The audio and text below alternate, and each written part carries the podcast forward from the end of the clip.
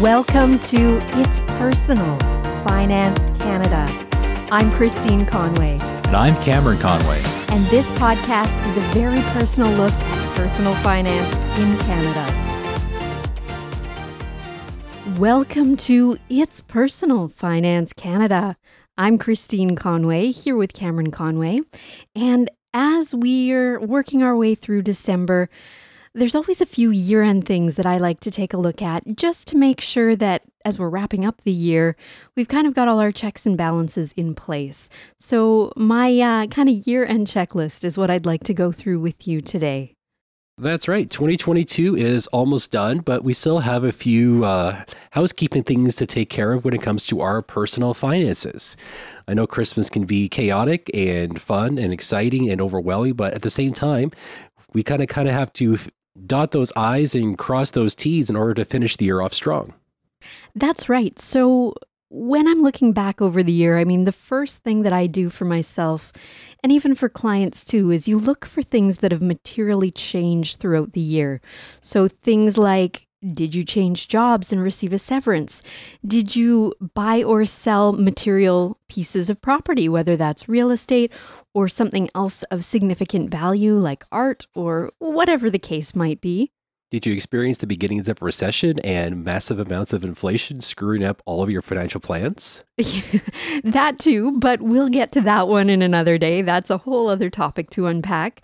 But at this stage, when I'm looking back over the year, I'm looking for what was out of the ordinary, what was unusual that happened other than the soul crushing inflation.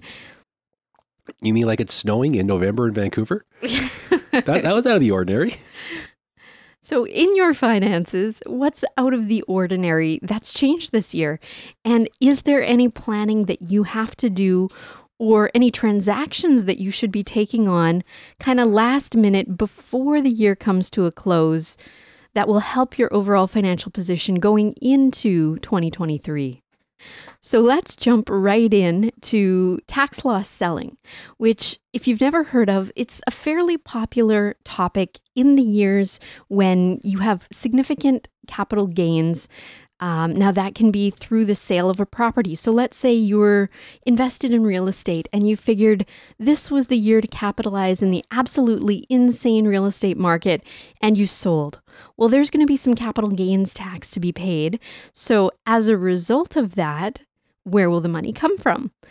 Tax loss selling is all about looking at your investment portfolio and saying, what assets are down that I'm comfortable selling that if I sell them at a loss today, I can use that loss to reduce my capital gains. Now, there's a number of rules around this. First of all, the losses should be used in this year if possible, but you can carry them back three years. So that means if you had more than one year of unusual things in your life, or particularly large capital gains, you can carry back the losses that you've triggered now up to those three years and have them apply. Now, Hopefully, your tax returns are already filed. So, this would just require kind of filing an amendment to prior returns, which is something that your accountant or even the local tax preparer can help you with. And if your capital gains are not enough to offset the capital losses that have been triggered, of course, they can be carried forward indefinitely. So, you don't lose them per se if you're not using them this year. You can use them in future years when the going is good and money is being made again. Yeah, this isn't just like a personal thing. You also see this like on a bigger corporate level, or even with like fund managers or uh, hedge fund managers. You'll kind of see the stock market look a bit more uh, unpredictable and up and down in December, where some years it look like a giant crash, or you have like last year, where December 2021 is when the markets hit their absolute peak, and then the tax loss selling started happening, and then a lot of unpredictable things started happening after. But December is usually the uh, unpredictable month where if you want some sales, it, they're probably going to happen. And it's also shows how all this kind of works together where yeah december is the time to dump some stuff in order to get a tax advantage for the next year. Well yeah and the reason for that is december is really when you know kind of the entirety of what's happened over the past year. So really this isn't something that you could kind of say oh it's april i want to get in on this. Uh, you really need to see how things have played out. And while we usually start this conversation at a personal level and say, okay, what's changed in your life? For a lot of people in funds, so whether they're mutual funds, segregated funds, things like that, a lot of us will be in a bit of a loss position for the year, anyways. And I mean, that can happen in one of two ways. I would say that um, if your funds were down, so let's say the funds that you're invested in had actually lost a bit of money and you had to sell for whatever reason. Maybe you needed some extra cash, maybe you were going through a job change, there was a purchase coming up, you just needed some money. That would have triggered a loss if the funds were down at that time of that sale or if you made changes to your portfolio throughout the year, depending on when those changes were made and how your funds were doing at the time, that could have triggered a loss as well. So, tax loss selling, well, a lot of people do do it specifically with the intention of reducing capital gains for anyone who finds themselves in a loss position at the end of the year and finds themselves with a tax slip at the end where there will be some capital losses generated on that, like I said, the opportunity is still there in the future.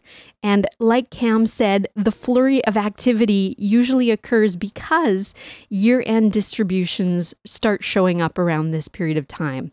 So, year end distributions are really just telling us how the funds that you're invested in have done in terms of the gains and losses that the fund managers have triggered. So, the two ways are you yourself making a switch or a sale of units or of something that you've held yourself in one of your funds, or the fund management team doing it for you as they've kind of bought and sold to try and make changes to the portfolio that will benefit the portfolio over the long run.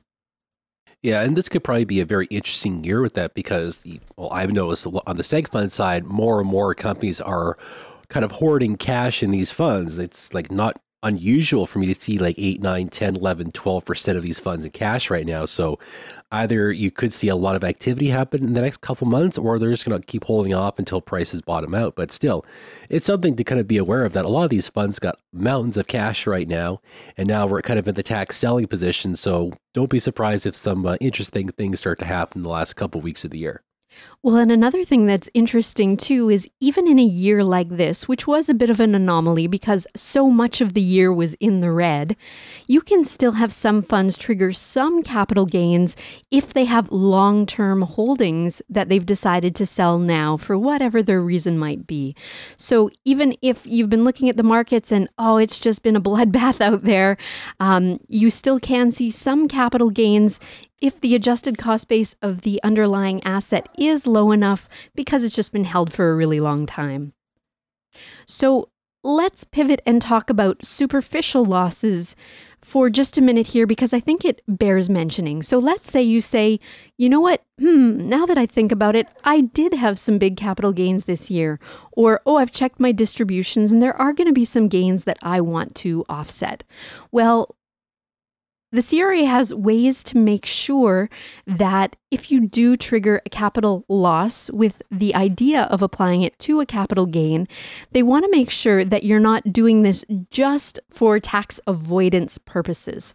So there are some rules called the superficial loss rules that can apply when within about 61 days of the transaction, that's 30 days before the actual day of the transaction and 30 days after, if you acquire property that is materially similar to the what you sold, you can actually forfeit that capital loss and not only that, have the capital loss increase your adjusted cost base, which will affect the taxation of transactions in the future.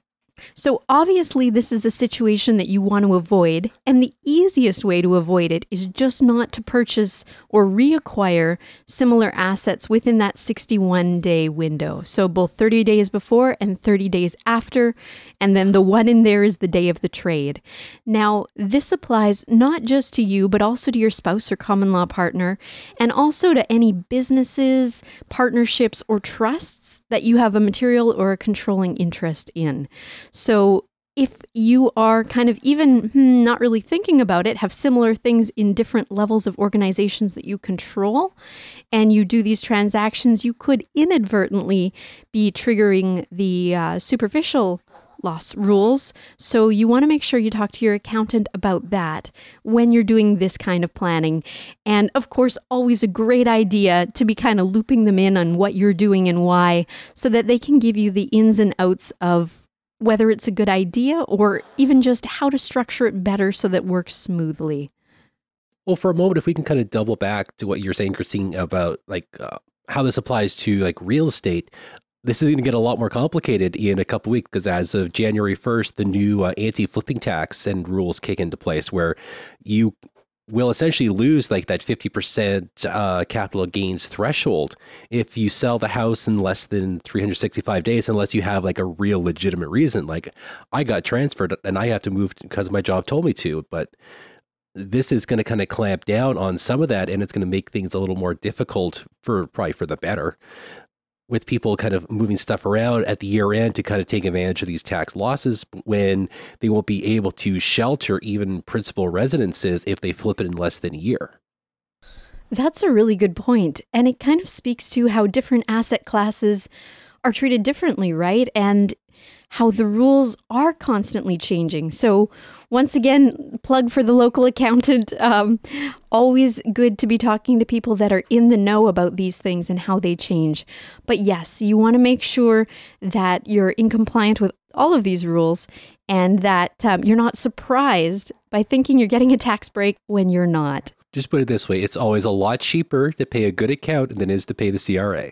Absolutely. Support all our CPA friends.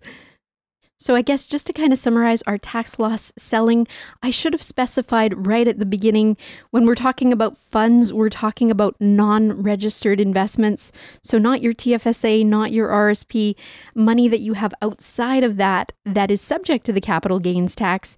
And of course, we should always say that, well, the capital gains tax that we're talking about right now is at 50%. That's always a moving target as well. Uh, the politicians and the powers that be can change that in the future. And to be very honest, probably will, because what a great way to get extra tax revenue. Well, even now, as the uh, kind of liberal NDP coalition kind of keeps on going, because I know that's something NDP was been pushing for, is that capital gains to drop down like twenty five percent. Oh, really? I've heard the other where they're trying to bump to 75% again just to get the whole tax the rich thing, but um, not specifically related to that particular political party or coalition. Yes, so if they increase the capital gains rate down the road, that's perfectly in line with the make the people that have a lot of money pay extra taxes narrative. Which is something we talked about in our big debt cycle podcast a couple weeks ago. Or that is one of the big levers that uh, governments and central banks can use is just to tax the higher brackets a lot more. That's right. And I mean, that plays out really well, especially in a high inflation slash recessionary environment where people are feeling the pain and not wanting to pay more taxes themselves and are always looking to someone better off to hold that bag for them. On that note, let's talk about ways to save money while avoiding tax, aka your tax free savings account.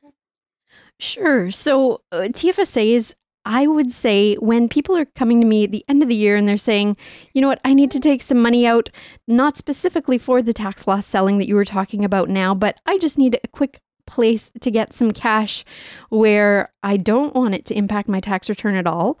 Um, we'll look at their TFSAs in that scenario. And one of the big reasons for that is because come January 1st, any withdrawals that you've made will reopen up as new contribution room. Plus, you'll also get the bump of the additional contribution room that everyone's going to get at the beginning of next year. Yeah, and because of all the uh, inflation issues, they've actually bumped that up this year. Originally, it was scheduled for like a six thousand dollar increase, but the way things have gone over the past four or five months, they're actually pushing up to sixty five hundred dollars of new available contribution room this year. So if you were an adult over 18 in 2009 you've got about 80 you got exactly now $88,000 of room as of January 1st that's not a bad deal. So when you're looking at that as a couple, that's a significant chunk of change that you can now have grow tax free on your behalf. And keep in mind, that's principal only. So the value of a lot of people's TFSAs who started right at the beginning is significantly higher than that because of the way they've been able to compound since 2009 all over all these years. Well, that's unless they took the tax free savings account title too literally and just used it as high interest savings. Yes, please don't do that unless your risk tolerance says you have to. Uh, but for most of us, we've said this a million times, we love putting assets that can really grow in your TFSA because the more tax free growth you can get, that you're not going to have to pay tax on eventually when you take it out. I mean, that's just such a win all the way around. Plus, the added benefit of it's not taxed while it's in there either, right? So it's a good thing. Now, let's talk about RSPs for just a quick second here, too. The end of the year is the perfect time to look at all of your sources of taxable income. And for people kind of increasingly taking on contract work, this becomes a really good point to kind of evaluate how the year has gone, uh, and especially if you have multiple employers. I would say multiple employers or people that are kind of in the gig economy might not have had the right amount of taxes come off on their paychecks. So, one of the best ways to offset future taxation down the road while saving for your own future is, of course, using these RSPs. So, a little bit of math there required just to figure out how much money you've already paid tax on and how much money you haven't. But then once that's figured out, you can see does this make sense to put this into my RSP? And hey, in just a couple quick months, I'll be getting some cash back. Yeah, and with the gig economy, the flip side of the coin is some people may have paid zero tax throughout the year. So now they're scrambling to get everything figured out. Well, that's right. And I mean, December 31st for this is not the hard cutoff. Like a lot of the other things, we still have that first 60 days for our RSP contributions. So if it takes you a little bit longer to get all the stacks and stacks of receipts and things together, then that's okay. You actually have 60 days to put an RSP contribution together. And again, depending on what your overall tax bracket is, RSP strategies favor people that are in a higher tax bracket for the year, just because when your income is higher, the percentage of tax you pay is going to be higher, which means potential for getting more back. And while we're on the subject of RSPs and TFSAs, I want to relate it back to the superficial um, loss rules that we were talking about for your non registered accounts. So, Ooh, a callback. Yeah, I guess so. But you want to make sure if you have the same funds across different registration types, so in your RSP, in your TFSA, and in your non registered account, you still could find yourself triggering these superficial loss rules. So, just a note to be aware of the content of all of your types of accounts and registration before you're making these decisions. Next up on the list is group benefits. So, if you're lucky enough to have them, different benefits have different limitations, and it can be really easy to max out different benefits in a year. So, if you're at the end of a year and there's something that you've been really wanting to claim on, this is a great time to do it just because it'll reopen up for you again next year, but also because you want to get those receipts in and back before the cutoff date. Now, depending on your plan, it might not be a specific calendar year. It might be whatever the plan year is, but just a little bit of a kind of reminder uh, that even things that you've done that you haven't claimed, that now would be the time to get that money back I mean, who doesn't need a little bit of extra cash in their pockets this time of year? Yeah, well, a lot of these tips we're going over is just making sure you can get pretty much everything you can get for yourself before the year is out. So, yeah, get your RSPs, start to get it figured out so you can get in your 60 day window, start putting some money aside so you can get your TFSA ready to be topped up again come January or even February, or even other little odds and ends like, hey, this might be time to apply for an RESP so you can get the 2022 grants thrown into it before the year closes out and you get a whole new fresh batch of grants next year. Again, we did a whole thing on RSPs a while ago. Uh, more details there. This stuff will kind of vary by province, but in BC, we got a bunch of fancy grants you can get essentially just by setting up an account. So if you haven't done it yet for your kids, this is probably a good time to fill in the paperwork and get a little extra top up before you really start to commit actually putting money into it next year. Yeah, and RESPs actually have really specific carryback rules where you can't go back indefinitely to get the grants. So if you miss too many years, you might lose out on them permanently. So again, I mean, I know for ourselves with our new son, we're looking at getting the full amount in before the end of this year, just because we want to make sure that for his first year, we have that kind of ready to go and accounted for so that we can move on next year uh, and focus on topping that up too. Because with kids, I mean, it really is only 17 years that you get, and it is a limit to how much grant you can get overall. So, anytime you can get extra money from the government kicked in, what a great idea. So, let's um, just encourage you to take a look at that as well. Well, a lot of what we've talked about today kind of focuses on kind of me, myself, and I, so to speak. Uh, but there's one more thing we can look at, and that is charitable giving. So you could help other people, and you can help yourself by uh, helping with your tax rate. So December is usually the uh, busiest time of year for uh, different kinds of uh, charities, religious organizations, food banks, all this other kind of stuff, because this is kind of the time year everyone goes, oh, yeah, I forgot to do this for the last 11 months. Let's just throw all the cash at it right now.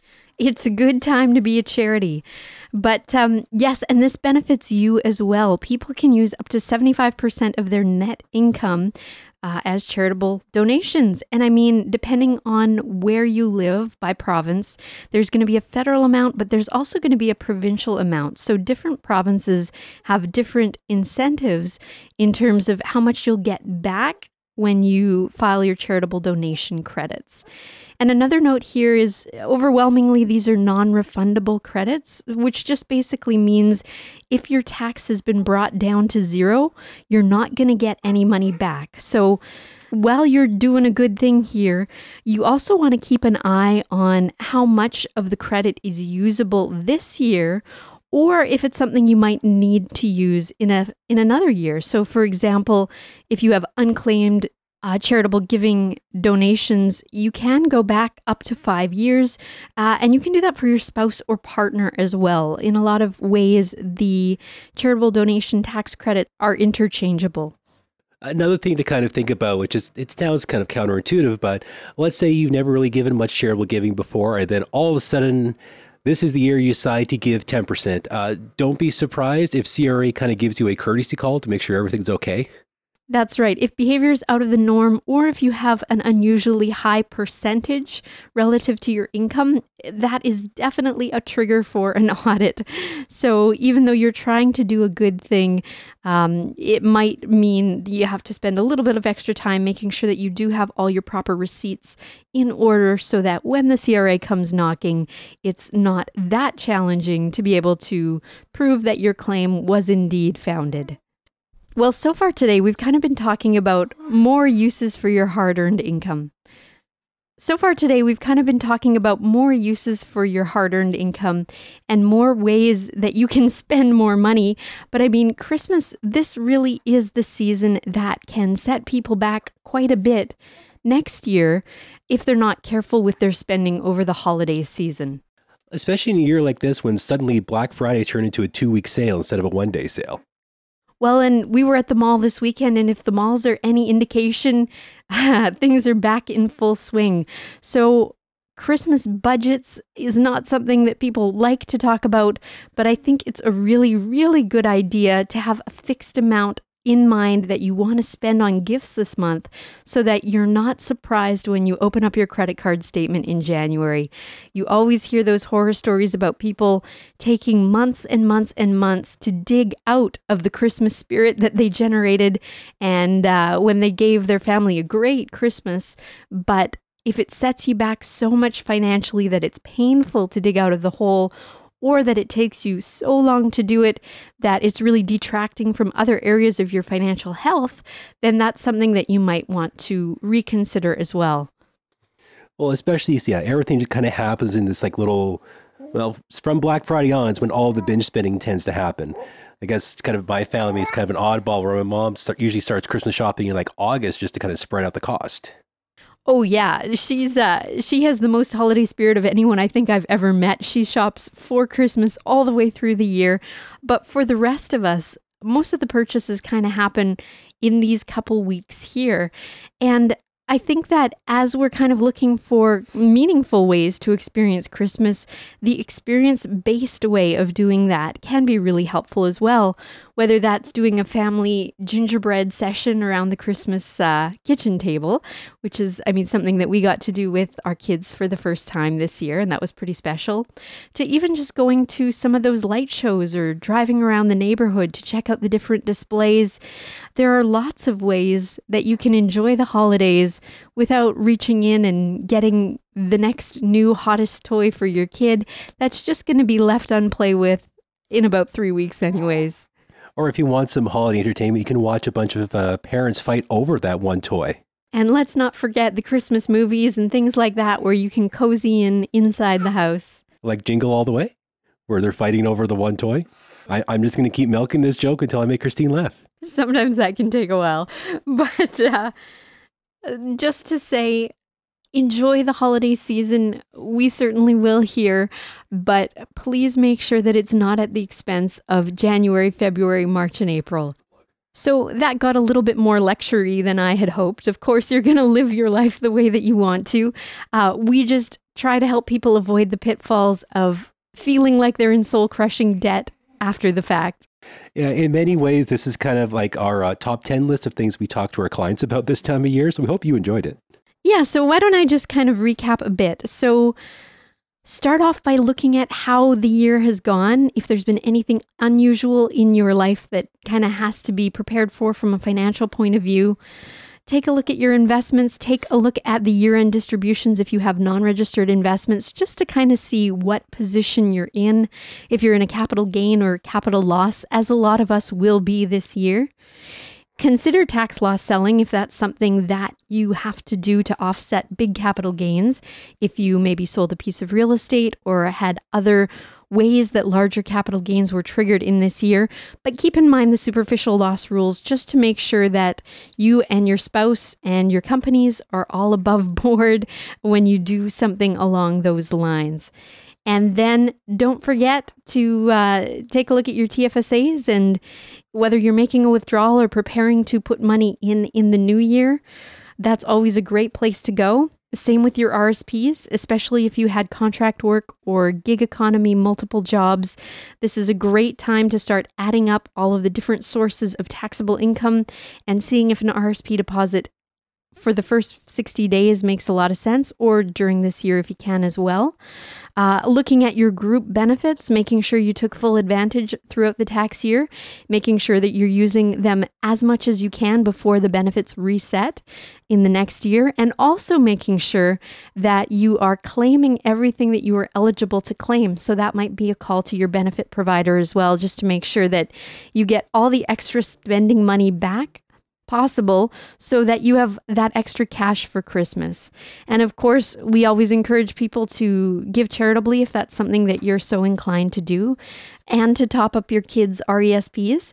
And finally, just to give yourself a bit of a heads up for the next year uh, to keep your spending in check. I know it's so hard, especially when you want the best this time of year, but make sure that that debt doesn't create a hangover into the new year that you're going to have to deal with for months to come. So a little bit of responsibility throughout the season goes a long way of getting you set up so that you can save all the way into the new year.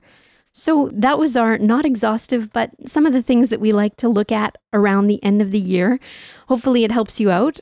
If you have any new ones you'd like us to add to our list or that you'd like us to talk about in the future, feel free to reach us at our Facebook group, or you can reach us, of course, at Braun Financial, braunfinancial.com. And until the next time, um, we will be doing another podcast next week, but then we'll be taking two weeks off for the holiday season so that we can enjoy having these great experiences with our family as well and spending some time together uninterrupted. So until the next time, take care and all the best.